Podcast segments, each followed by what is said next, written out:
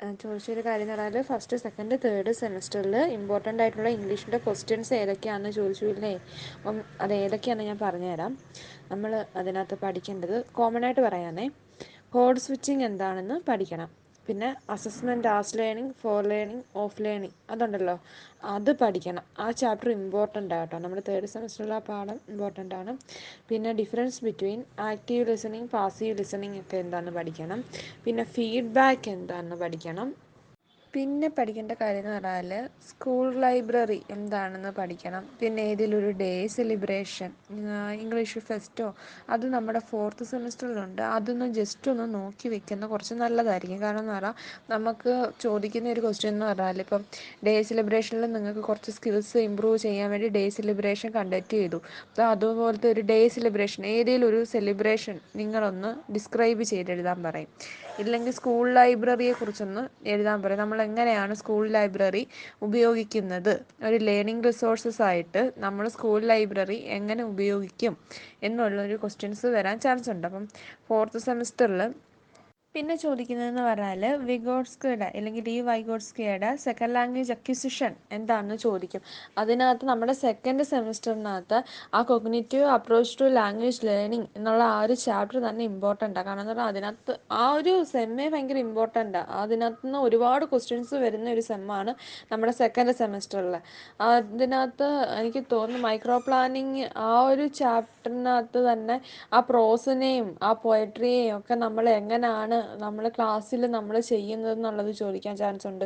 ആ second sem നല്ല important ആണ്. നിങ്ങൾ ഫസ്റ്റ് സെമ്മിനെക്കാട്ടിലും ഏറ്റവും കൂടുതൽ വൃത്തിക്ക് പ്രിപ്പയർ ചെയ്യേണ്ടത് സെക്കൻഡും തേർഡും ആണെന്നേ ഞാൻ പറയൂ. കാരണം എന്ന് പറഞ്ഞാൽ ഒരുപാട് ക്വസ്റ്റ്യൻസ് ചോദിക്കാൻ ചാൻസ് ഉള്ള. ആ മൾട്ടി ലിംഗ്വലിസത്തിന്റെ ഒക്കെ ചാപ്റ്ററിൽ നിന്നും എല്ലാം എന്ന് വെച്ചാൽ അതിന് ഒന്ന് ഒരു ശതമാനം പോലും നമുക്ക് മാറ്റി നിർത്താൻ പറ്റത്തില്ല. ഒന്നിനൊന്ന് മെച്ചമായിട്ട് എല്ലാം ഇമ്പോർട്ടന്റ് ആയിട്ടുള്ള കാര്യങ്ങളാണ് അതിനകത്ത് വരുന്നത്. ലാംഗ്വേജ് ആൻഡ് സൊസൈറ്റി അതിന്റെ റിലേഷൻഷിപ്പ് എന്താണെന്ന് ചോദിക്കാൻ ചാൻസ് ഉണ്ട്. പിന്നെ ഞാൻ പറഞ്ഞല്ലോ ഇതിൽ ഓൺലൈൻ അസസ്മെന്റ് ആ അത് ഓൺലൈൻ അസസ്മെന്റിന്റെ അഡ്വാന്റേജ് എന്താണെന്ന് ചോദിക്കാൻ ചാൻസ് ഉണ്ട്. പിന്നെന്ന് പറഞ്ഞാൽ ഇപ്പം നമ്മളുടെ ക്ലാസ്സിൽ കുറച്ച് സി ഡബ്ല്യു എസ് ചിൽഡ്രൻ ഉണ്ട്. ഇല്ലെങ്കിൽ കേൾക്കാൻ വയ്യാത്ത അക്ഷരക്കുറവുള്ള അത് നമ്മുടെ തേർഡ് സെമിസ്റ്ററിനകത്ത് ഒരു ബോക്സിനകത്ത് കൊടുത്തിട്ടുണ്ട്. നമ്മൾ ആ കുട്ടികൾക്ക് വേണ്ടി എന്തൊക്കെ കാര്യങ്ങൾ ക്ലാസ്സിൽ ചെയ്യാം. ഇല്ലേ അങ്ങനെയുള്ള കുട്ടികളെ നമ്മൾ എങ്ങനെയൊക്കെ ഏതൊക്കെ രീതിയിൽ പഠിപ്പിക്കാം എന്നും പറഞ്ഞുകൊണ്ടൊരു ബോക്സ് ഉണ്ടല്ലോ. ആ ബോക്സ് നിങ്ങൾ നല്ല വൃത്തിക്ക് പഠിച്ചു വെക്കണം. കാരണം അതിനകത്തുനിന്ന് ചോദിക്കാൻ ചാൻസ് ഉള്ള ക്വസ്റ്റ്യൻ ആണ്. നമ്മുടെ ക്ലാസ്സിൽ ഇപ്പോൾ വിഷ്വലി ഇമ്പയർഡ് ആയിട്ടുള്ള ഒരു കുട്ടി ഉണ്ടെങ്കിൽ നമ്മൾ ഏതൊക്കെ മെത്തേഡ്സിലൂടെ ഇല്ലെങ്കിൽ എന്തൊക്കെ സ്ട്രാറ്റജീസിലൂടെ ക്ലാസ് കൊണ്ടുപോകും എന്ന് ചോദിക്കാൻ ചാൻസ് ഉണ്ട് പിന്നെ first language second language acquisition എന്താണെന്ന് ചോദിക്കാൻ ചാൻസ് ഉണ്ട് പിന്നെ ടേം ആൻഡ് അസസ്മെന്റ് പിന്നെ കണ്ടിന്യൂസ് ആൻഡ് കോംപ്രിഹെൻസീവ് ഇവാലുവേഷൻ അതെന്താണെന്ന് ചോദിക്കാൻ ചാൻസ് ഉണ്ട്. പിന്നെ ഐ സി ടിയുടെ അഡ്വാന്റേജസ് ചോദിക്കാൻ ചാൻസ് ഉണ്ട്. പിന്നെ ടീച്ചർ ടോക്ക് എന്താണെന്ന് ചോദിക്കാൻ ചാൻസ് ഉണ്ട്. പിന്നെ നമ്മുടെ എസ് എ വരുന്നതിനകത്ത് തന്നെ വരുന്നതെന്ന് പറഞ്ഞാൽ ടീച്ചിങ് മാനുവൽ എന്താണെന്നാണ് ഒരു എസ് എ ടീച്ചിങ് മാനുവൽ എഴുതാൻ പറയും. എന്താണെന്നല്ല ടീച്ചിങ് മാനുവൽ പറഞ്ഞാൽ എഴുതാനായിരിക്കും നിങ്ങൾക്ക് പറഞ്ഞ് പറയുന്നത്. മിക്കവാറും വരുന്നത് നാലാം ക്ലാസ്സിൽ ഒരു ടീച്ചിങ് മാനുവൽ എഴുതാനായിരിക്കും. നാലാം ക്ലാസ്സിൽ എഴുതുകയാണെങ്കിൽ ചിലപ്പോൾ അങ്ങനെ വരും. ഇല്ലെങ്കിൽ ഒരു ലേണിംഗ് ഔട്ട്കം തന്നിട്ട് പേപ്പർ ബോർഡ്സ് എന്ന് പറയുന്ന ഒരു ചാപ്റ്റർ ഉണ്ട് അതിനകത്ത് നിന്ന് reading and enjoying the comprehension അല്ലെങ്കിൽ reading and enjoying the story ഈ ഒരു ലേണിംഗ് ഔട്ട്കം വെച്ചിട്ട് നിങ്ങൾ ഒരു ടീച്ചർമാരിൽ തയ്യാറാക്കാൻ പറയും. പൊതുവേ നാലാം ക്ലാസ്സിലെയാണ് വരുന്നത്. ഏറ്റവും കൂടുതൽ നമ്മൾ ചോദിച്ചു കാണുന്നത് നാലാം ക്ലാസ്സിലെ ടീച്ചർമാരുടെ പിന്നെ എന്ന് പറഞ്ഞാൽ ഡിഫറെന്റ് സ്കൂൾ റിസോഴ്സസ് പിന്നെ നമുക്ക് ഏതെങ്കിലും ഒരു എസ് അറ്റൻഡ് ചെയ്താൽ മതിയായിരിക്കും.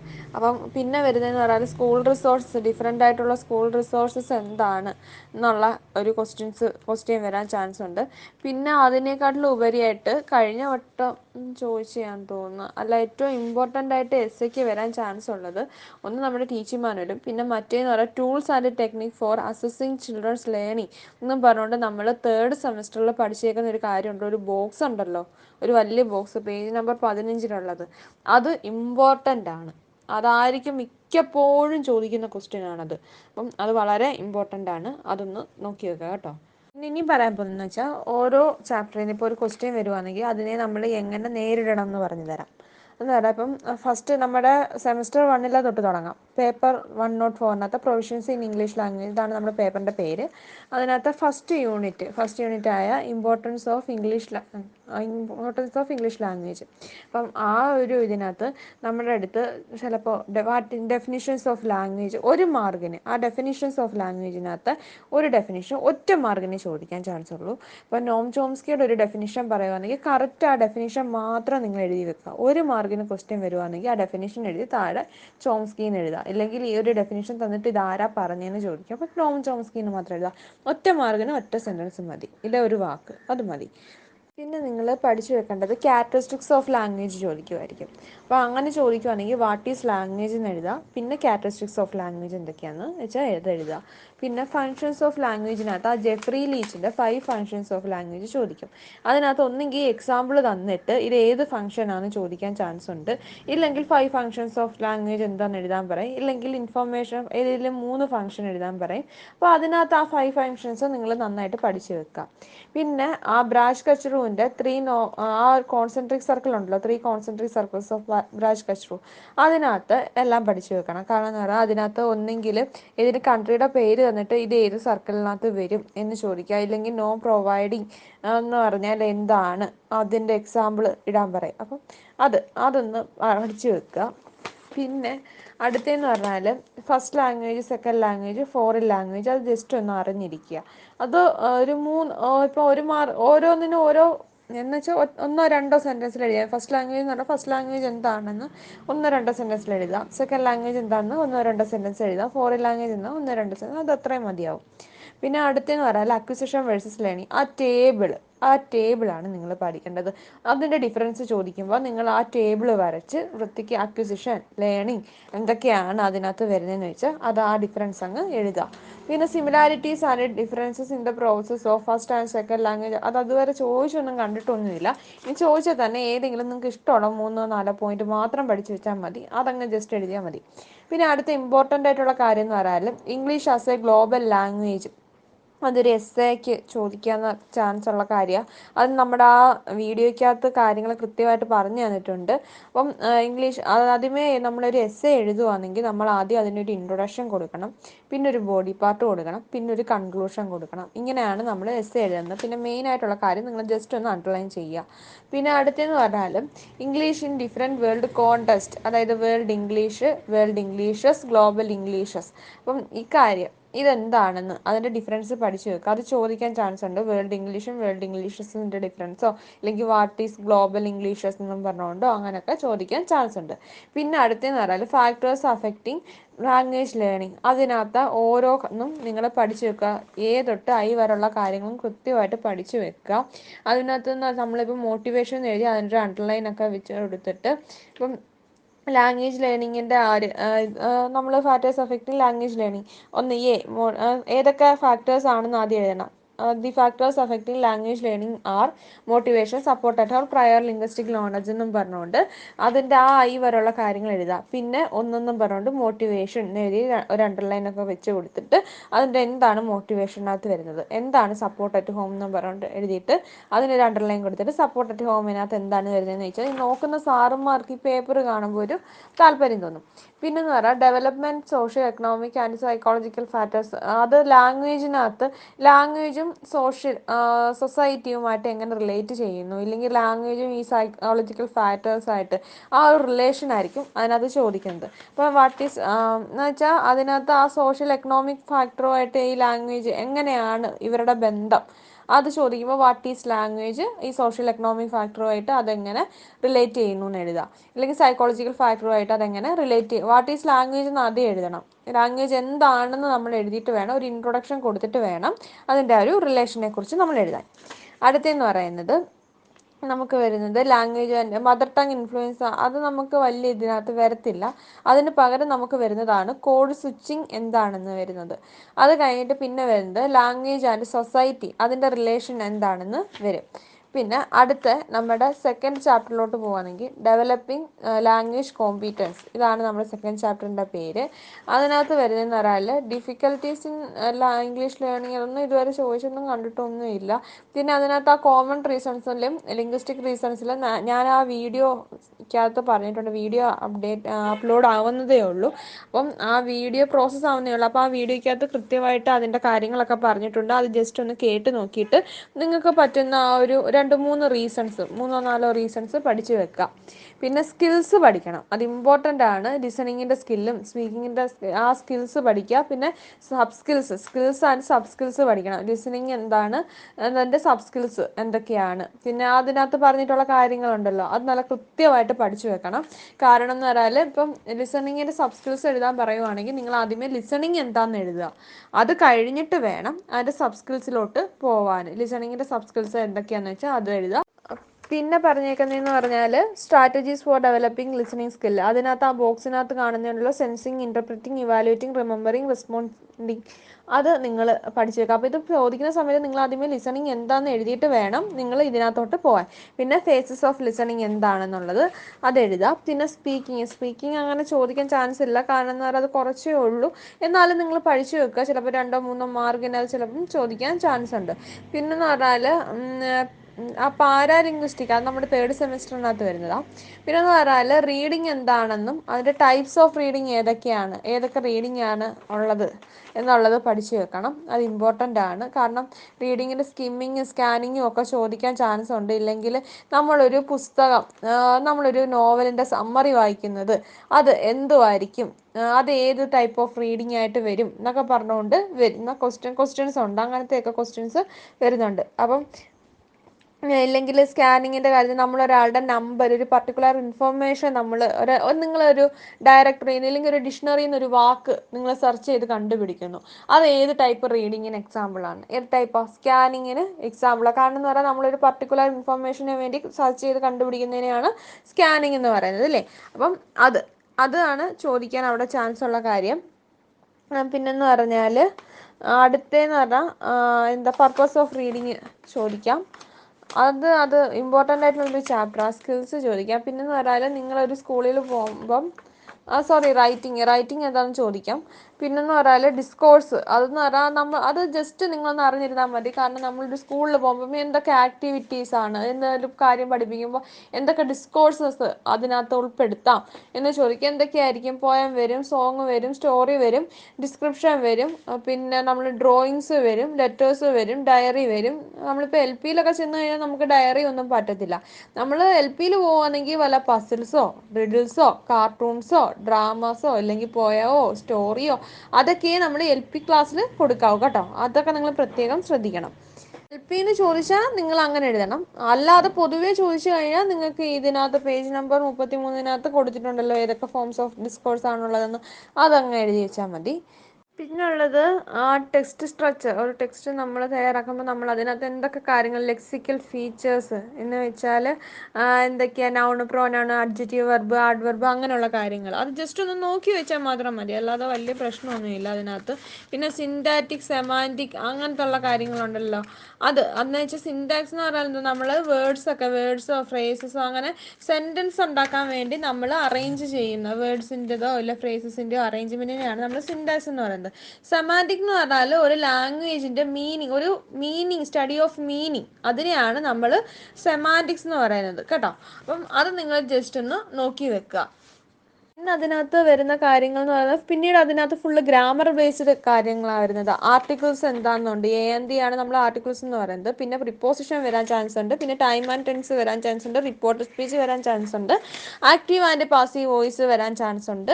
അങ്ങനെയുള്ള കാര്യങ്ങൾ. ഈ റിപ്പോർട്ട് സ്പീച്ചും ഡയറക്റ്റ് ആൻഡ് ഇൻഡയറക്റ്റ് സ്പീച്ചൊക്കെ ചോദിക്കുമ്പോൾ നമ്മൾ ഒരേ രീതിയിലാണ് പോകുന്നത് കേട്ടോ. അതിനകത്തൊന്നും മാറ്റമൊന്നും ഇല്ലേ. അങ്ങനെയുള്ള കാര്യങ്ങൾ. ഇപ്പം ടെൻസ് പഠിപ്പിക്കണം എന്ന് പറയുമ്പോൾ ഒരു ദിവസം കൊണ്ടൊന്നും നമുക്ക് ഫുള്ള് ടെൻസും കവർ ചെയ്യാൻ പറ്റത്തില്ല. അതിന് ഗ്രാമറിന്റെ പുസ്തകം ഉണ്ടെങ്കിൽ കുറച്ചും കൂടെ നിങ്ങളെ സഹായിക്കുന്നതായിരിക്കും.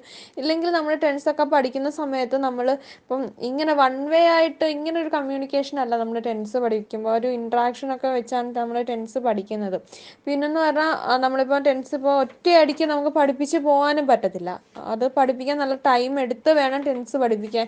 ഒരു പരീക്ഷ ബേസ് ചെയ്ത് നമ്മൾ ഒരു പെട്ടെന്ന് വന്ന് കയറി പഠിപ്പിക്കുന്ന ഒരു കാര്യമല്ലല്ലോ. അത് പിന്നീട് സമയമെടുത്ത് പഠിപ്പിക്കാം. അതിനകത്ത് നോക്കി വെക്കേണ്ടതെന്ന് പറഞ്ഞാൽ ആക്റ്റീവ് പാസീവ് അത് നോക്കി വെക്കണം. പിന്നെ റിപ്പോർട്ടർ സ്പീച്ച് അതെന്താണെന്ന് നിങ്ങൾ ജസ്റ്റ് ഒന്ന് അറിഞ്ഞിരിക്കണം. അതും നിങ്ങളൊന്ന് നോക്കി വെച്ചാൽ ഗ്രാമർ പുസ്തകത്തിനകത്തൊക്കെ ഉണ്ട്. അതെന്താ പറഞ്ഞു തരാം ഞാൻ. പിന്നീട് പറഞ്ഞു തരാം. പിന്നെ ആർട്ടിക്കിൾസ് ആർട്ടിക്കിൾസ് എന്താണെന്ന് ഒന്ന് ജസ്റ്റ് നോക്കി വെക്കുക. പിന്നെ അടുത്ത കാര്യം എന്ന് പറഞ്ഞാൽ നമ്മുടെ ഫോർത്ത് യൂണിറ്റ് ആണ് ഫോണോളജിക്കൽ കോമ്പീറ്റൻസ് എന്നാണ് നമ്മുടെ യൂണിറ്റിന്റെ പേര്. അതിനകത്ത് നമ്മൾ പഠിക്കുന്ന കാര്യം ഫോണറ്റിക്സുമായിട്ട് ബന്ധപ്പെട്ടിട്ടുള്ള കാര്യം. ഡിഗ്രി കഴിഞ്ഞവർക്കൊക്കെ അറിയാം ഫോണറ്റിക്സ് എന്താണെന്നൊക്കെ അത് കഴിഞ്ഞിട്ടില്ലാത്തവർ വിഷമിക്കുകയൊന്നും വേണ്ട. അതിനകത്ത് നിങ്ങൾ നോക്കേണ്ട കാര്യം എന്ന് പറഞ്ഞാൽ സ്പീച്ച് മെക്കാനിസത്തിനകത്ത് ആ respiratory system phonatory system articulatory system ഇതിനകത്ത് എന്തൊക്കെ പാർട്സ് വരുന്നു അതെന്താണെന്ന് അത് നോക്കി വെക്കണം. പിന്നെ ഈ സ്പീച്ച് ഓർഗാൻസ് വരയ്ക്കാനൊന്നും നിങ്ങളുടെ അടുത്ത് പറയത്തൊന്നുമില്ല. അതൊന്നും വലിയ കാര്യമില്ല പിന്നൊന്ന് പറഞ്ഞാൽ വരുന്നതെന്ന് പറഞ്ഞാൽ ഐ പി എ ഇത് വൺ മാർക്കിന് ചോദിക്കാൻ ചാൻസ് ഉണ്ട്. ഡിഫൈൻ ഐ പി എയുടെ ഫുൾ ഫോം എന്താണ് എന്ന് ചോദിക്കാൻ ചാൻസ് ഉണ്ട്. അതെന്താ? ഇന്റർനാഷണൽ ഫോണറ്റിക് ആൽഫബറ്റ് അത് ഒന്ന് നോക്കിയേക്കാം പിന്നെന്ന് പറയുന്നത് ഫോണോളജി എന്താണെന്ന് പഠിക്കണം. ഫോണോളജി എന്ന് പറഞ്ഞാൽ എന്താണ്? നമ്മുടെ സൗണ്ട് എന്ന് വെച്ചാൽ നമ്മുടെ സൗണ്ടിന്റെ സ്റ്റഡിയാണ് അതായത് സ്റ്റഡി ഓഫ് സൗണ്ട് ഫീച്ചർ അതാണ് നമ്മൾ ഫോണോളജി എന്ന് പറയുന്നത്. നമ്മളൊരു ഭാഷയിൽ ഉപയോഗിക്കുന്ന ഒരു സൗണ്ട് എന്തൊക്കെ സൗണ്ട്സ് ആണോ ഉപയോഗിക്കുന്നത്. ആ സൗണ്ട്സിന്റെ പഠനത്തിനെയാണ് നമ്മൾ ഫോണോളജി എന്ന് പറയുന്നത്. അപ്പം വാട്ട് ഈസ് ഫോണോളജി ഫോണോളജി എന്ന് പറഞ്ഞാൽ study of sound features used in a language to communicate അതെന്താണെന്ന് പഠിച്ചു വെക്കണം. പിന്നെ ഫോണീം എന്ന് പറഞ്ഞാൽ ഫോണീം എന്ന് പറഞ്ഞാൽ നമ്മൾ ഈ സൗണ്ട് സിസ്റ്റത്തിന് അതായത് സൗണ്ടിന്റെ സ്റ്റഡിയാണ് ഫോണോളജി എന്ന് പറയുന്നത്. ഫോണീം എന്ന് പറഞ്ഞാൽ ആ സൗണ്ടിന്റെ ഒരു ഡിസ്റ്റിന്റ് യൂണിറ്റിനെയാണ് നമ്മൾ ഫോണീം എന്ന് പറയുന്നത്. മനസ്സിലായോ? അപ്പം അത് നിങ്ങൾ പഠിക്കുക. ഒരു മിനിമം യൂണിറ്റ് അല്ലെങ്കിൽ ഒരു ഡിസ്റ്റൻ ഒരു പർട്ടിക്കുലർ യൂണിറ്റിനെയാണ് നമ്മൾ ഫോണിയം എന്ന് പറയുന്നത്. പിന്നെ അടുത്ത കാര്യം എന്ന് പറഞ്ഞാൽ നിങ്ങൾ പഠിച്ചു വെക്കേണ്ട കാര്യം എന്ന് പറഞ്ഞാൽ ഇത്. ആ ഒരു ബോക്സിനകത്ത് കണ്ട പ് ബ് ടേഡ് അത് നിങ്ങൾ ഒന്ന് പഠിച്ചു വെക്കണം. കേട്ടോ? പേജ് നമ്പർ ഫിഫ്റ്റി വണ്ണിനകത്ത് തന്നെ ആ ഫോണോളജിയുടെ തേർഡ് പാരഗ്രാഫ് നിങ്ങൾ കണ്ട? മിനിമൽ പെയർ അതെന്താണെന്ന് പഠിച്ചു വെക്കണം. അതായത് നമ്മൾ ഇപ്പൊ റൈമിംഗ് വേർഡ് എന്നൊക്കെ പറയില്ലേ? അതുപോലെ അതെന്ന് വെച്ചാൽ ഒരു സൗണ്ടിൽ വേരിയേഷൻ ഉണ്ടാവുക. എന്ന് വെച്ചാൽ പിറ്റ് സിറ്റ് അതിനകത്ത് ആ ഇറ്റ് എന്നുള്ള ഭാഗം രണ്ട് വേർഡ്സിനും കോമൺ ആണ്. ആ പൂവും സൂവും മാത്രമാണ് ഡിഫറെന്റ് വന്നത്. മനസ്സിലായോ? അപ്പം അത് നിങ്ങൾ ഒന്ന് പഠിച്ചു വെക്കാം. പിന്നെ എന്ന് പറഞ്ഞാൽ അടുത്തെന്ന് പറഞ്ഞാൽ എന്താ ആ പ് ബേറ്റിയുടെ അത് നിങ്ങൾ പഠിക്കാൻ പറഞ്ഞതിന്റെ കാരണം എന്ന് പറഞ്ഞാൽ ചിലപ്പോൾ വൺ മാർക്കിന് ചോദിക്കാൻ ചാൻസ് ഉണ്ട്.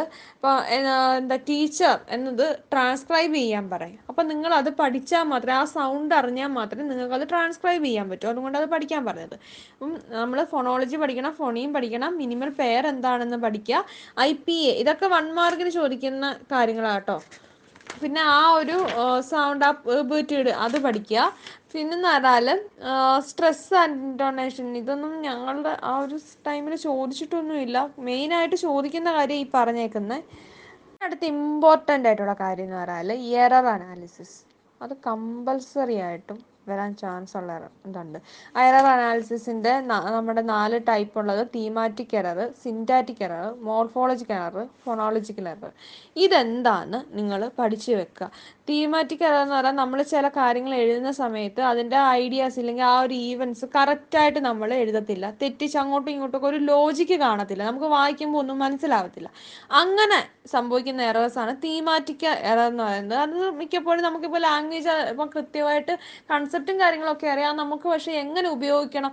ആ ഒരു സ്ട്രക്ചർ ഫോം ചെയ്യാൻ അറിയാത്തില്ലെങ്കിൽ നമുക്ക് സംഭവിക്കുന്ന കുറച്ച് കുഴപ്പങ്ങളാണ് അപ്പം അത്. എന്ന് വെച്ചാൽ ആ ഒരു സെൻ ആ ഒരു ഐഡിയാസ് ഇല്ലെങ്കിൽ ആ പർട്ടിക്കുലർ ഈവൻസിന് യാതൊരു ലോജിക്കും ഉണ്ടാവത്തില്ല. അതിനെയാണ് നമ്മൾ തീമാറ്റിക് എറേഴ്സ് അതിന് നമ്മൾ ചെയ്യുന്ന തീമാറ്റിക് എഡിറ്റിംഗ് എന്ന് വെച്ചാൽ നമ്മളത് ഗ്രൂപ്പായിട്ടോ അല്ലെങ്കിൽ ടീച്ചറും കുട്ടിയൊക്കെ ആയിട്ട് നിന്ന് നിന്ന് നമ്മളിപ്പം ഗ്രൂപ്പായിട്ടൊക്കെ വർക്ക് കൊടുക്കുമ്പോൾ പറയത്തില്ല? നിങ്ങൾ അതിനകത്ത് നോക്കി തെറ്റുകളൊക്കെ ഉണ്ടെങ്കിൽ ഗ്രൂപ്പായിട്ടിരുന്ന് തിരുത്താനൊക്കെ നമ്മൾ പറയത്തില്ല? അല്ലെങ്കിൽ ടീച്ചർ അപ്പം സെൽഫ് ഇവാലുവേഷൻ ആയിട്ട് നടത്താൻ പറ്റും. കാരണം ടീച്ചറും കുട്ടിയുടെ ബുക്ക് നോക്കുന്ന സമയത്ത് അങ്ങനത്തെ തെറ്റ് കണ്ടാൽ നമ്മൾ കുട്ടിയെ അടുത്ത് വിളിച്ച് പറഞ്ഞു കൊടുക്കും ഇതാ ഇത് ഇങ്ങനെ അല്ല കേട്ടോ ഇത് ഇങ്ങനെ എഴുതണ്ടേന്ന് പറഞ്ഞു കൊടുക്കത്തില്ലേ അപ്പം അങ്ങനെയുള്ളത്. അങ്ങനെയുള്ള ഒരു എറർ തന്നെയാണ് നമ്മൾ തീമാറ്റിക് എറർ എന്ന് പറയുന്നത്. ഓക്കെ നമ്മൾ അതിനെ റിക്ക അതായത് ആ എററിനെ മറികടക്കാനുള്ള സ്റ്റെപ്പാണ് ഞാൻ പറഞ്ഞത്. ഒന്നുകിൽ പിയർ ആയിട്ട് വർക്ക് കൊടുക്കുക അല്ലെങ്കിൽ ടീച്ചർ നോക്കുന്ന സമയത്ത് എന്തെങ്കിലും തെറ്റുണ്ടെങ്കിൽ കുട്ടിയെ വിളിച്ച് കാര്യങ്ങൾ പറഞ്ഞു കൊടുക്കുക.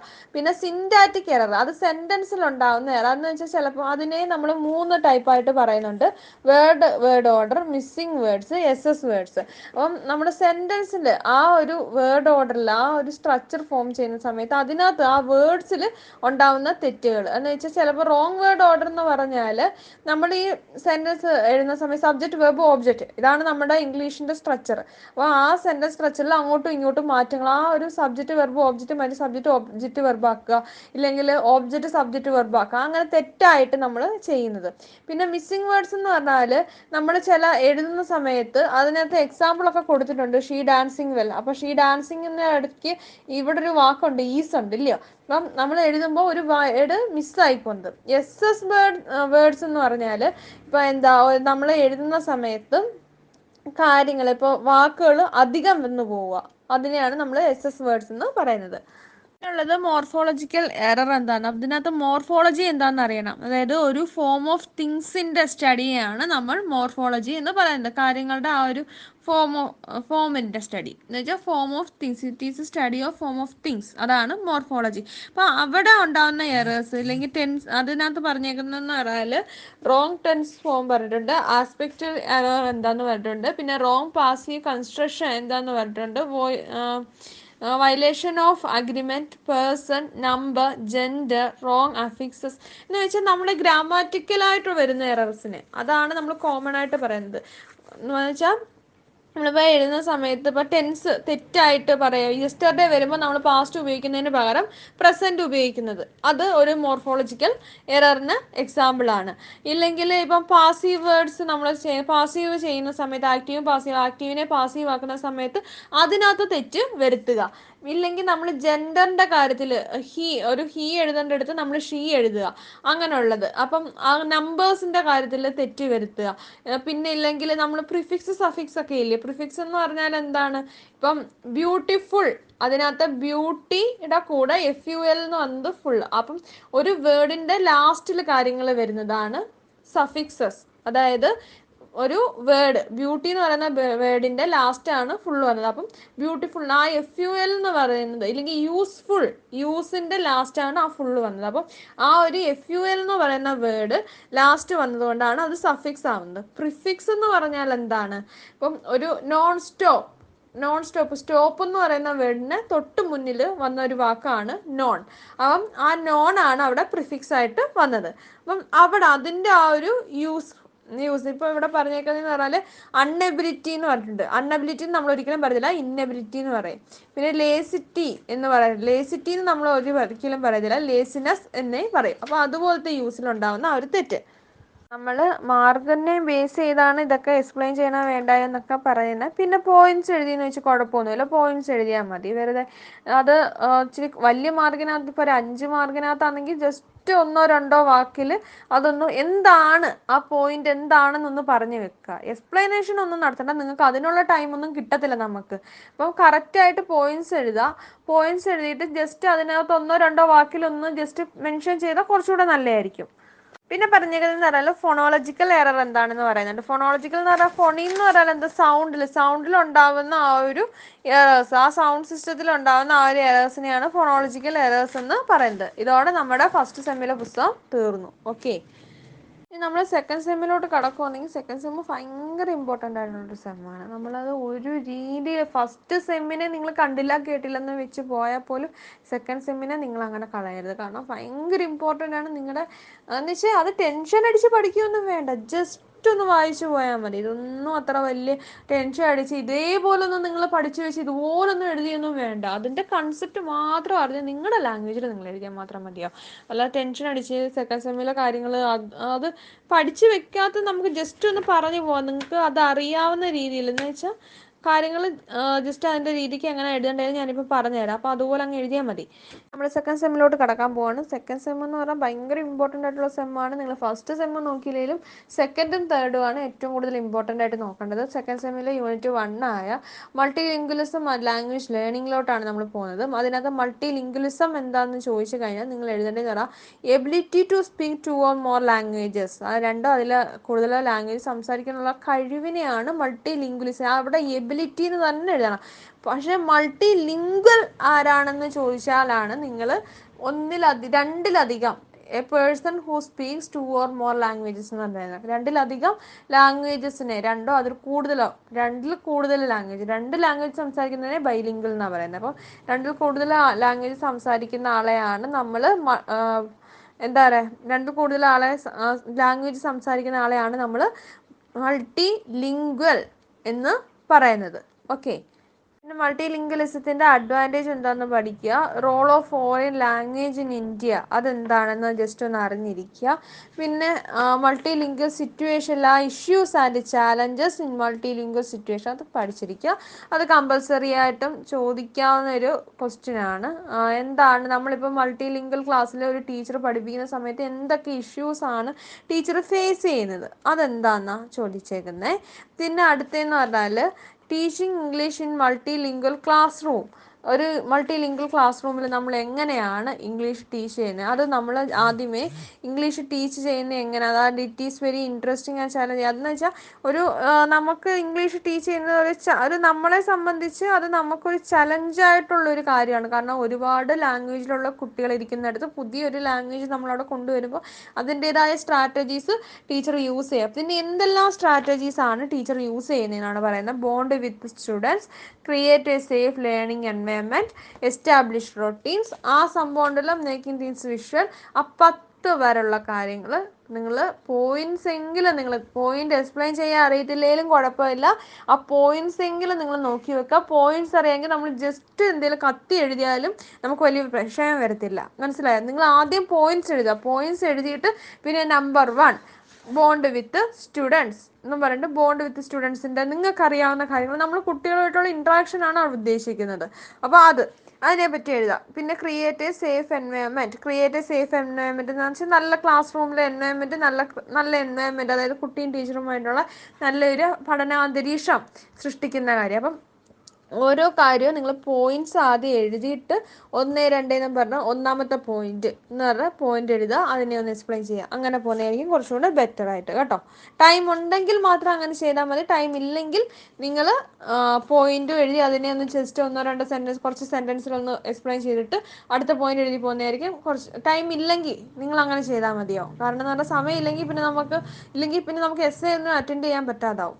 പിന്നെ അടുത്തതെന്ന് പറഞ്ഞാൽ കോഡ് സ്വിച്ചിങ് എന്താണെന്നും അതിന്റെ എക്സാമ്പിളും കൂടെ പഠിച്ചു വെക്കുക കോഡ് സ്വിച്ചിങ് എന്താണെന്നൊക്കെ നേരത്തെ പറഞ്ഞിട്ടുള്ള കാര്യമാണ് പിന്നെന്ന് പറഞ്ഞാൽ പഠിക്കേണ്ടതെന്ന് പറഞ്ഞാൽ ബെനിഫിറ്റ്സ് ഓഫ് മൾട്ടി ലിംഗ്വൽ അതെന്താണെന്ന് പഠിക്കുക better pray job flexibility cognitive development skill development ഈ നാല് കാര്യങ്ങൾ അത് ആ പോയിന്റും അതിനെ ഒന്ന് എക്സ്പ്ലെയിൻ ചെയ്ത് വെക്കാൻ പഠിക്കുക അതായത് മൾട്ടി ലിംഗ്വൽ ആവുന്നതിന്റെ ഉള്ള ബെനിഫിറ്റ് എന്താണ്? എന്തൊക്കെയാണ് better pray job flexibility cognitive development skill development ഈ കാര്യങ്ങൾ പഠിച്ചു വെക്കാം.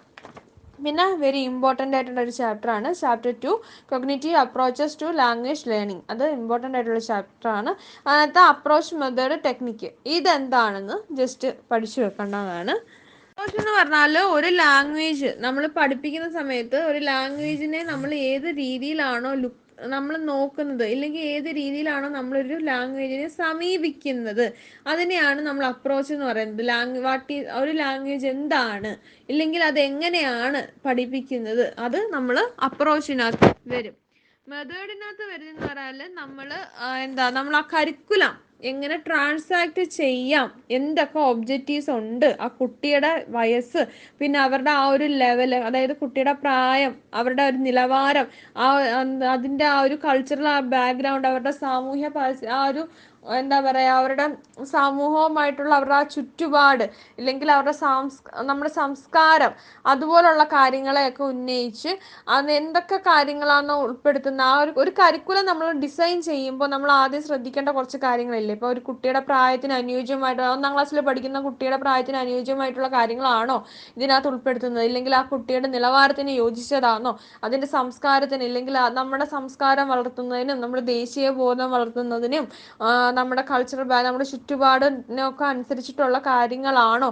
പിന്നെ ലേണേഴ്സിന്റെ മദർ ടങ്ങും ലേണേഴ്സിന്റെയും പിന്നെ ആ ടാർജറ്റ് ലാംഗ്വേജും തമ്മിലുള്ള റിലേഷൻ അതിനകത്ത് കീപ്പ് ചെയ്യുന്നോ? അതൊക്കെയാണ് അതിനകത്ത് കൊടുത്തേക്കുന്നത് പിന്നെന്ന് പറയുന്നത് ടെക്നിക്ക് എന്താന്ന് ഉള്ളതാണ്. അത് വെച്ചാൽ നമ്മൾ ഒരു എന്താ പറയുക ഒരു ടെക്നിക്ക് എന്ന് പറഞ്ഞ ഒരു മെത്തേഡാണ് ഒരു കാര്യം പഠിപ്പിക്കുന്നത് നമ്മൾ അത് ഒരു ഡിവൈസാണ് എന്ന് വെച്ചാൽ നമുക്ക് ഒരു പഠന നേട്ടം നേടാനുള്ള ഒരു വഴി ഒരു അതിനെ എങ്ങനെയാണ് നമ്മളൊരു പഠന നേട്ടം കുട്ടിയിൽ എത്തിക്കുന്നത് ആ ഒരു മെത്തേഡിനെയാണ് നമ്മൾ ടെക്നിക്ക് എന്ന് പറയുന്നത്. അപ്പം അത് പഠിച്ചു വെക്കണം കേട്ടോ. പിന്നെ അടുത്തെന്ന് പറഞ്ഞാൽ cognitive approaches to language learning അതായത് നമ്മൾ ഒരു ലാംഗ്വേജ് സംസാരിക്കുന്ന സമയത്ത് ഒരു ലാംഗ്വേജ് പഠിക്കുന്ന സമയത്ത് എന്തൊക്കെ രീതി ആ ലാംഗ്വേജിനോട് സ്വീകരിക്കുന്ന സമീപനങ്ങൾ ഏതൊക്കെയാണ് എന്നുള്ളതാണ് നമ്മൾ അടുത്ത പഠിക്കുന്നത്. അത് കഴിഞ്ഞിട്ട് അത് പഠി അത് ജസ്റ്റ് ഒന്ന് നോക്കി വെക്കാം. അതിനകത്ത് യൂണിവേഴ്സൽ ഗ്രാമർ എന്താണെന്ന് നമ്മൾ അറിയണം. അത് കഴിഞ്ഞിട്ട് പിന്നെ സെക്കൻഡ് ലാംഗ്വേജ് അക്വിസിഷൻ തിയറി അതിനകത്ത് നോം ചോംസ്കി ആണ് യൂണിവേഴ്സൽ ഗ്രാമർ കൊണ്ടുവന്നത്. അതും നമ്മൾ ജസ്റ്റ് പഠിച്ചു വെക്കാം. അതൊന്ന് വൺ മാർക്ക് ക്വസ്റ്റ്യൻ ഒക്കെ ചോദിക്കാൻ ചാൻസ് ഉള്ളതാണ് കേട്ടോ. അത് കഴിഞ്ഞിട്ട് ലാഡ് ലാഡിന്റെ ആ ഒരു ഇത് ലാംഗ്വേജ് അക്വിസിഷൻ ഡിവൈസ് ഇതാണ് ലാഡ്. അതെന്ന് പറയുന്നത് എന്താണ്? ഹ്യൂമൻ ബ്രെയിനിന്റെ ഒരു ഇന്നേറ്റ് സ്ട്രക്ചറിനെയാണ് നമ്മൾ ലാഡ് എന്ന് പറയുന്നത്. അത് പഠിച്ചു വെക്കുക പിന്നെന്ന് പറഞ്ഞാൽ നോം ഈ നോം ചോംസ്കിയുടെ കൺസെപ്റ്റിൽ കുട്ടികൾ എങ്ങനെ ലാംഗ്വേജ് പഠിക്കുന്നു എന്നുള്ളത്. അതായത് ചിൽഡ്രൻ അത് കുട്ടികൾക്ക് ഏത് ലാംഗ്വേജ് വേണമെങ്കിലും പഠിക്കാൻ ഉള്ള കഴിവ് കുട്ടിയിൽ ഉണ്ട്. ലാംഗ്വേജ് എന്ന് പറഞ്ഞാൽ ഒരു കോംപ്ലക്സ് ആയിട്ടുള്ള സിസ്റ്റമാണ് നമ്മുടെ മെൻ അത് നമ്മുടെ മാനസികമായിട്ടുള്ള ഒരു ആക്റ്റീവ് പ്രോസസ്സാണ് ആക്റ്റീവായിട്ടുള്ള നമ്മുടെ മാനസിക മനസ്സുമായിട്ട് എന്ന് വെച്ചാൽ നല്ല മെന്റൽ ആക്റ്റീവായിട്ടുള്ള ഒരു മെന്റൽ പ്രോസസ്സാണ് എന്നൊക്കെയുള്ള കാര്യങ്ങളില്ലേ? അതൊക്കെ നിങ്ങൾ പഠിച്ചു വെക്കണം. പിന്നെ Stephen ക്രാഷന്റെ theory of second language acquisition അതിനകത്ത് ആ സ്റ്റേജസ് അത് ഇമ്പോർട്ടന്റ് അത് വളരെ ഇമ്പോർട്ടന്റ് ആണ് ഒന്ന് തൊട്ട് അഞ്ച് വരെയുള്ള ആ ഏർലി അതെന്ന് പറഞ്ഞാൽ നമ്മളൊരു ലാംഗ്വേജ് പഠിച്ചു വരുമ്പോൾ അതായത് ഇപ്പം അടുത്ത വളരെ ഇമ്പോർട്ടന്റ് ആയിട്ടുള്ള കാര്യം എന്ന് പറഞ്ഞാൽ സ്റ്റീഫൻ ക്രാഷന്റെ സെക്കൻഡ് ലാംഗ്വേജ് അക്വിസിഷൻ അതിനകത്ത് ആ ഒന്ന് തൊട്ട് ഉള്ള ആ അഞ്ച് പോയിന്റ് വരെയും വളരെ വളരെ ഇമ്പോർട്ടന്റ് ആയിട്ടുള്ള കാര്യങ്ങളാണ് അതിനകത്ത് പറഞ്ഞേക്കുന്നത്. അതിനകത്ത് the silent receptive and production stage. അത് അതിന്റെ എന്ന് വെച്ചാൽ അത് വലിയ ടെൻഷൻ അടിക്കേണ്ട കാര്യമൊന്നുമില്ല. ഒരു ഭാഷ പഠിക്കുന്ന സമയത്ത് കുട്ടി എങ്ങനെയാണ് ഒരു ഭാഷ പഠിക്കുന്നത്? ഒരു കുഞ്ഞിൽ നിന്ന് ഒരു ഭാഷ എങ്ങനെ രൂപം കൊള്ളുന്നു? അതാണ് അതിനകത്ത് പറയുന്നത്. വെച്ചാൽ ആദ്യത്തെ സ്റ്റേജ് നമ്മൾ നോക്കിയത് the silent and receptive the silent receptive and production stage എന്ന് പറഞ്ഞ ആ സ്റ്റേജിനകത്ത് എന്താ പറയുന്നത്? അതായത് ഒരു പത്ത് മണിക്കൂർ ഒരു പത്ത് മണിക്കൂർ തൊട്ട് ആറ് മാസം വരെയുള്ള സമയം വരെ കുട്ടി ഭയങ്കര സൈലന്റ് ആയിരിക്കും. ആ കുട്ടിക്ക് നമ്മൾ പറയുന്ന കാര്യങ്ങൾ കേൾക്കാൻ പറ്റും. നമ്മൾ അന്നേരം ആ കേൾക്കുന്ന കാര്യങ്ങൾ അവർ തലയാട്ടിയോ അല്ലെങ്കിൽ അതിന് അനുസരിച്ച് ഗസ്റ്റേഴ്സ് നോൺ വെർബൽ രീതിയിലുള്ള കമ്മ്യൂണിക്കേഷൻ ആയിരിക്കും. അവർക്ക് നമ്മളുടെ അടുത്ത് തിരിച്ച് അവർക്ക് ഭാഷ വെച്ച് അവർക്ക് തിരിച്ച് റെസ്പോണ്ട് ചെയ്യാൻ അവർക്ക് വാക്കുകൾ അവർക്ക് പ്രകടിപ്പിക്കാൻ പറ്റത്തില്ല. പക്ഷേ അത് അവരുടെ ആക്ഷനിലൂടെ അവർ ആ പ്രകടനം കാണിക്കും. അതത്രേ അതീ പറയുന്നുള്ളൂ. പിന്നെ പറയുന്ന പറഞ്ഞാൽ ഏർലി പ്രൊഡക്ഷൻ സ്റ്റേജ് അതിനകത്ത് കൊച്ചുങ്ങൾ കുഞ്ഞു കുഞ്ഞു വാക്കുകൾ എസ് ഓർണോ ഇല്ലെങ്കിൽ ആണ് അല്ല ഇല്ലെങ്കിൽ ആരാ? എന്താ? എങ്ങനെ അങ്ങനെയുള്ള കുഞ്ഞു കുഞ്ഞു വാക്കുകൾ കുട്ടികൾ സംസാരിക്കും. ആ ഒരു മന്ത്സ് നിങ്ങൾ നോക്കുക. അടുത്ത ആറ് മാസം കാലഘട്ടത്തിലാണ് ഇയർലി പ്രൊഡക്ഷൻ സ്റ്റേജ് വരുന്നത്. പിന്നെ സ്പീച്ച് എമർജൻസി സ്റ്റേജ് ആ പേര് പോലെ തന്നെയാണ് ഈ സ്റ്റേജിൽ എന്ന് പറഞ്ഞാൽ കുട്ടികൾ കൊച്ചു കൊച്ചു കാര്യങ്ങൾ സംസാരിക്കാനും ചോദിക്കാനും ഒക്കെ പഠിക്കുന്നത്. അതാണ് ഇതിനകത്ത് തന്നെ പറയുന്നത് can I go to toilet go to the toilet അപ്പം ഞാൻ ബാത്റൂമിൽ പൊയ്ക്കോട്ടെ. എന്ന് കുട്ടി ചോദിക്കുന്ന ആ ഒരു കൊച്ചു കൊച്ചു കാര്യങ്ങൾ പഠിക്കാൻ സഹായിക്കുന്ന ആ ഒരു സ്പീച്ച് ഒരു ചെറിയ ചെറിയ പിന്നെന്ന് പറഞ്ഞാൽ ഇന്റർമീഡിയറ്റ് ലാംഗ്വേജ് പ്രൊഫഷൻസി സ്റ്റേജ് അതെന്ന് പറഞ്ഞാൽ അത് കുട്ടികളെ ഒപ്പീനിയൻ പറയാ. ഇല്ലെങ്കിൽ ഒരു കാര്യത്തിനെ കുറിച്ച് കുറച്ചും കൂടെ ആ സ്പീച്ച് ആദ്യത്തെ ആ സ്പീച്ച് എമർജൻസിനെക്കാട്ടിലും കുറച്ചും കൂടെ ലെങ്തി ആയിട്ടുള്ള കാര്യങ്ങൾ പറയാം. ഒരുപാട് വാക്കുകളൊക്കെ വെച്ച് കുറച്ചധികം കാര്യങ്ങൾ പറയുന്ന ഒരു സ്റ്റേജാണത് പിന്നെ അഡ്വാൻസ് ലാംഗ്വേജ് പ്രൊഫഷൻസി സ്റ്റേജ് ഈ സ്റ്റേജ് എന്ന് പറഞ്ഞാൽ കുട്ടിക്ക് അത്യാവശ്യം നല്ല രീതിയിൽ സംഭാഷണം ചെയ്യാൻ പറ്റുന്ന ഒരു കാലഘട്ടത്തിനെയാണ് ഈ അഡ്വാൻസ് ലാംഗ്വേജ് പ്രൊഫഷൻസി സ്റ്റേജ് അപ്പം ഈ ഒരു അഞ്ച് കാര്യങ്ങൾ നിങ്ങൾ വൃത്തിക്കൊന്ന് പഠിക്കുക.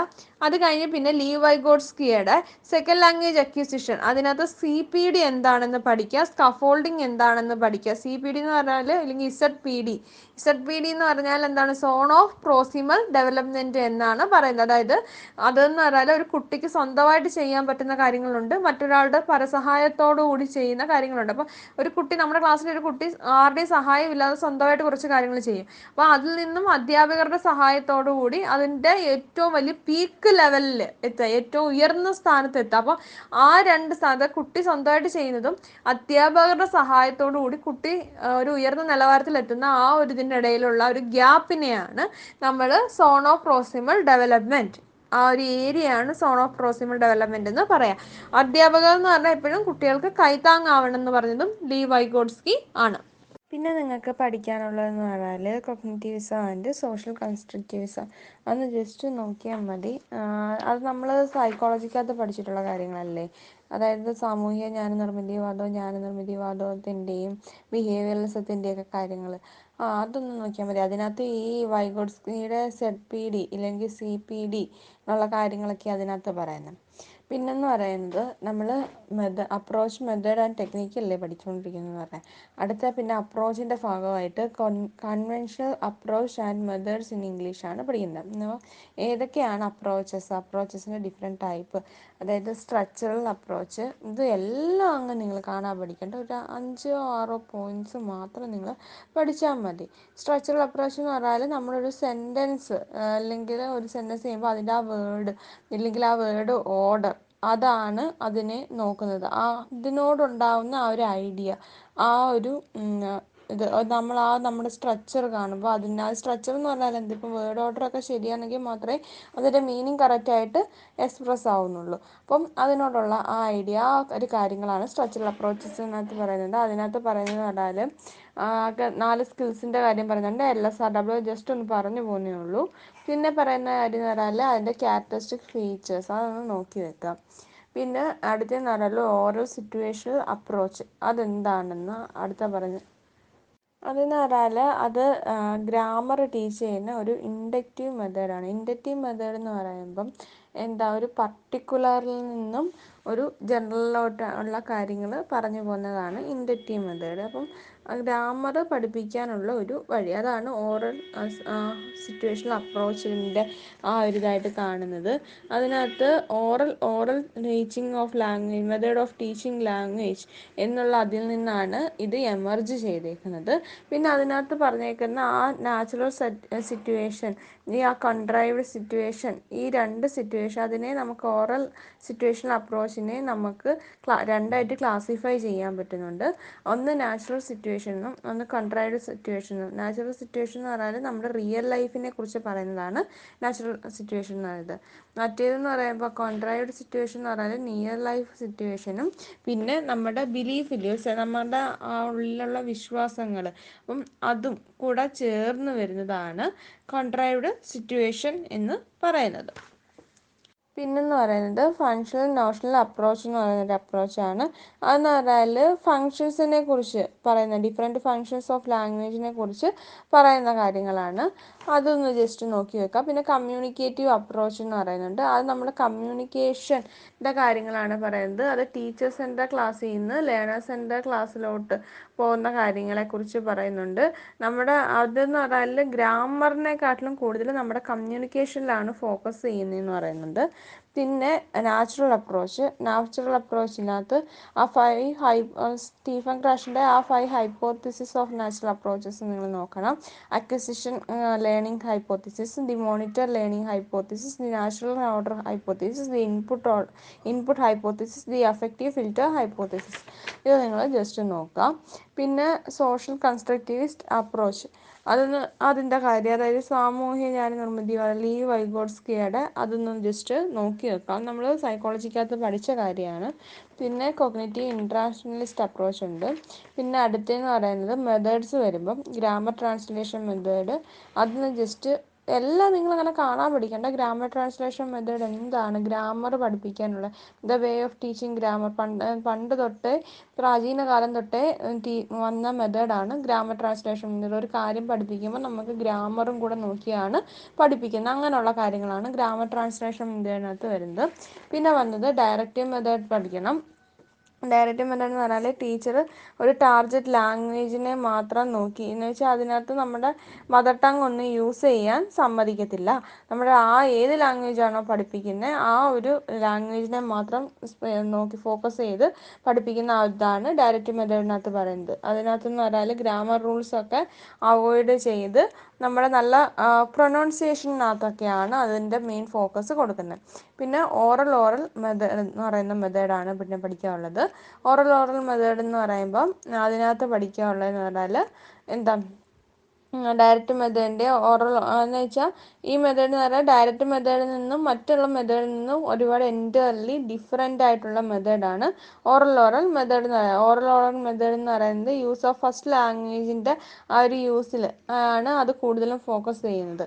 പിന്നെ ന്യൂ റീഡിങ് മെത്തേഡ് അതെന്ന് പറഞ്ഞാൽ ഈ മൈക്കിൾ ലിസ്റ്റിന്റെ ആ അത് അതിന്റെ കണ്ടുപിടിച്ച അതിന്റെ എക്സ്പോണന്റിന്റെ പേരാണ് ഈ ന്യൂ റീഡിങ് മെത്തേഡിന്റെ എക്സ്പോണന്റ് ആണ് ഈ മൈക്കിൾ വെസ്റ്റ് എന്ന് പറയുന്ന അയാൾ അപ്പം അയാളുടെ കാര്യം പറയാം അതെന്ന് പറയാൽ സ്പീക്കിംഗ് റൈറ്റിങ്ങിന് വലിയ ഇമ്പോർട്ടൻസ് കൊടുത്തിട്ടില്ല. അത് വലിയ ഒരു ലേണിംഗ് സമയത്ത് സ്പീക്കിങ്ങിനും റൈറ്റിങ്ങിനും വലിയ ഇമ്പോർട്ടൻസ് ഒന്നും ഇല്ല.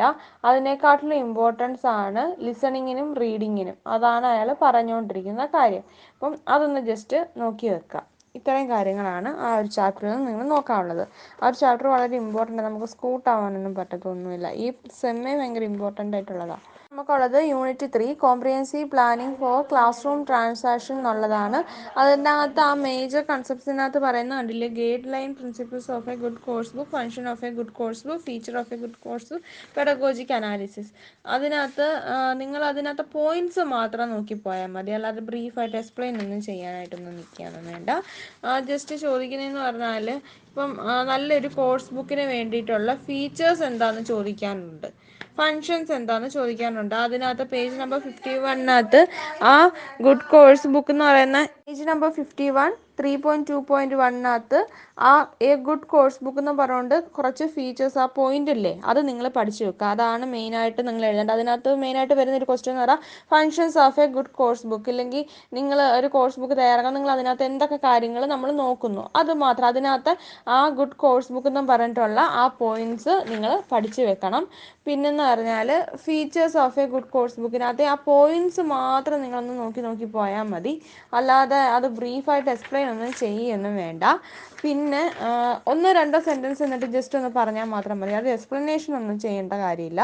പിന്നെ എന്ന് പറഞ്ഞാൽ പെഡഗോജിക് അനാലിസിസ് അതെന്താണ്? പെഡഗോജി എന്താണെന്ന് പഠിക്കുക.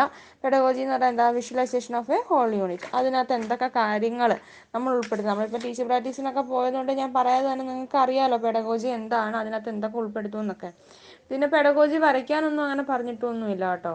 പിന്നെ കൺസെപ്റ്റ് മാപ്പ് കൺസെപ്റ്റ് മാപ്പ് എന്താണെന്ന്? എന്ന് വെച്ചാൽ നമ്മളൊരു ആശയ ഭൂപടം. അതാണ് കൺസെപ്റ്റ് മാപ്പ് എന്ന് പറഞ്ഞാൽ പിന്നെ അത് ഒരാശയത്തെ പറ്റി നമ്മൾ അതിനെ പെട്ടെന്ന് ഇപ്പം പെട്ടെന്ന് ഒറ്റയടിക്ക് തന്നെ കാര്യങ്ങൾ മനസ്സിലാക്കാൻ വേണ്ടി തയ്യാറാക്കുന്ന ഒരു ഭൂപടമാണ് ആശയ ഭൂപടം.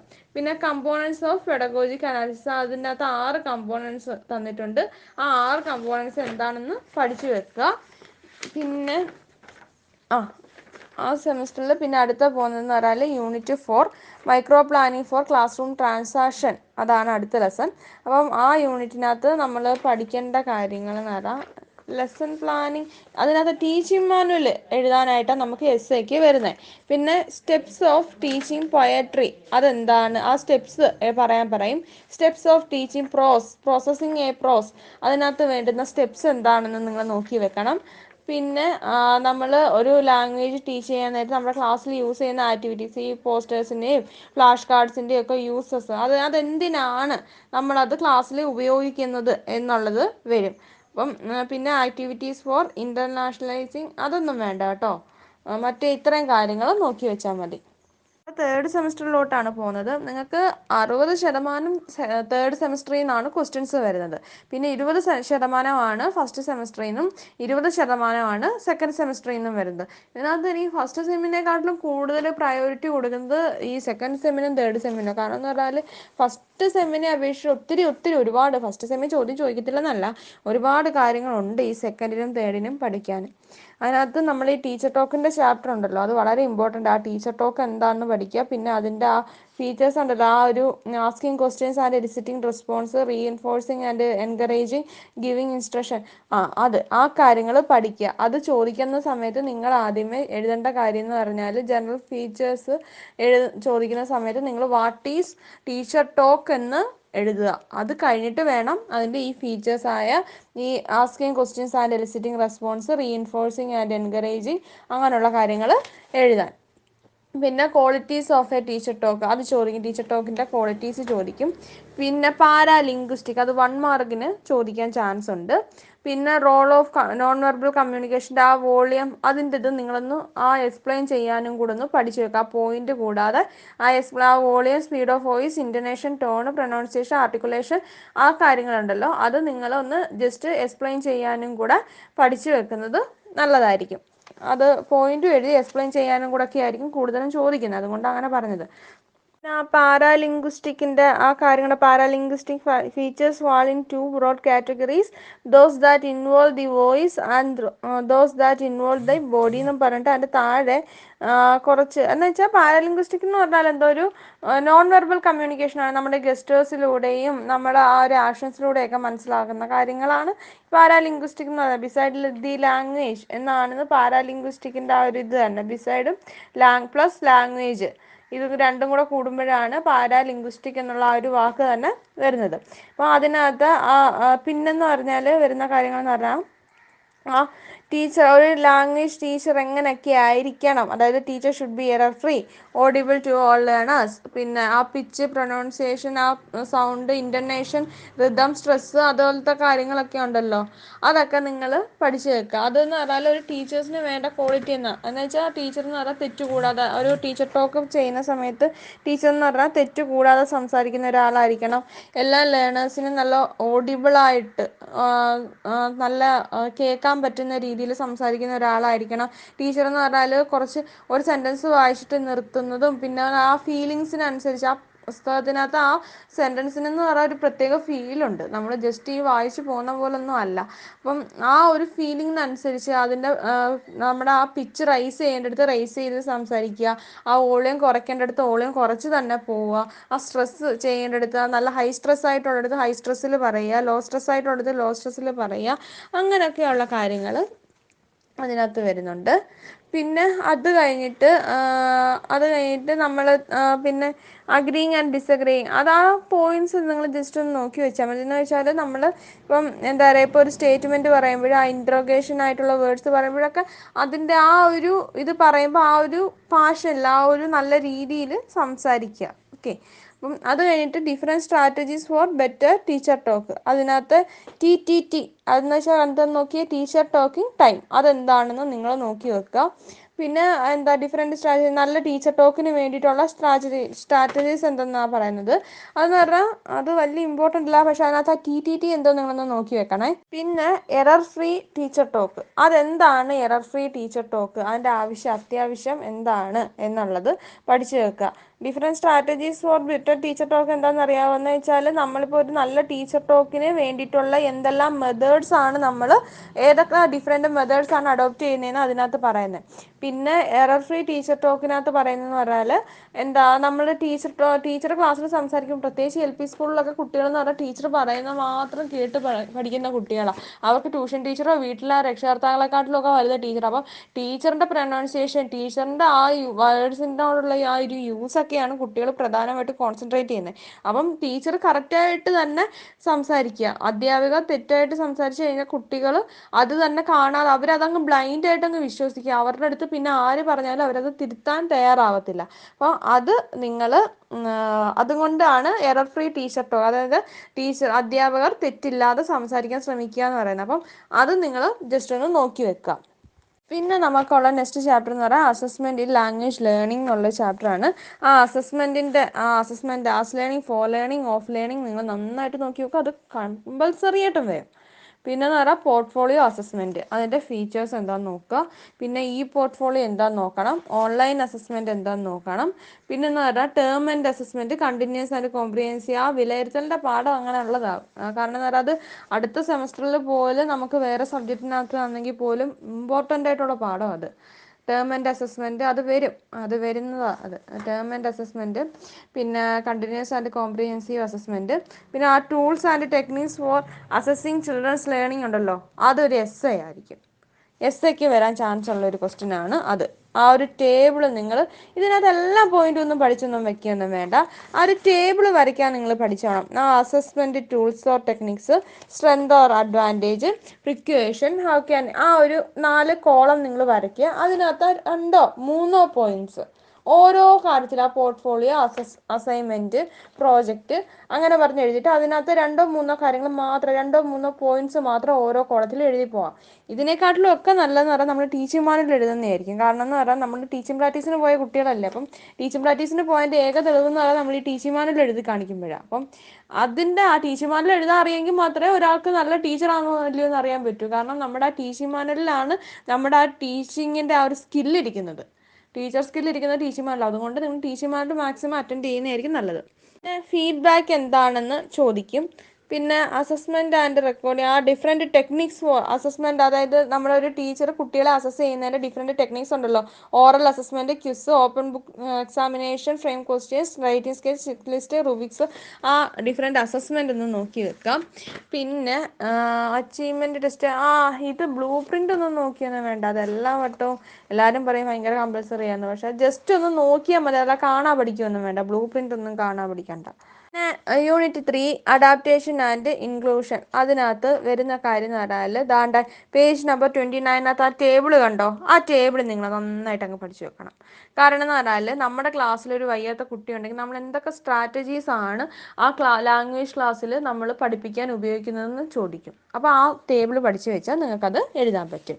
പിന്നെ ആ പേജ് നമ്പർ ട്വന്റി എയ്റ്റിനകത്ത് ആ learning disabilities dyslexia dyspraxia dysgraphia dyscalculia ആ സാധനം പിന്നെ എ ഡി എച്ച് ഡി അതിന്റെ ആ ഫുൾ ഫോം എന്തെന്നൊക്കെ നോക്കി attention deficit and hyperactivity disorder ആ കാര്യങ്ങൾ പഠിച്ചു വെക്കണം.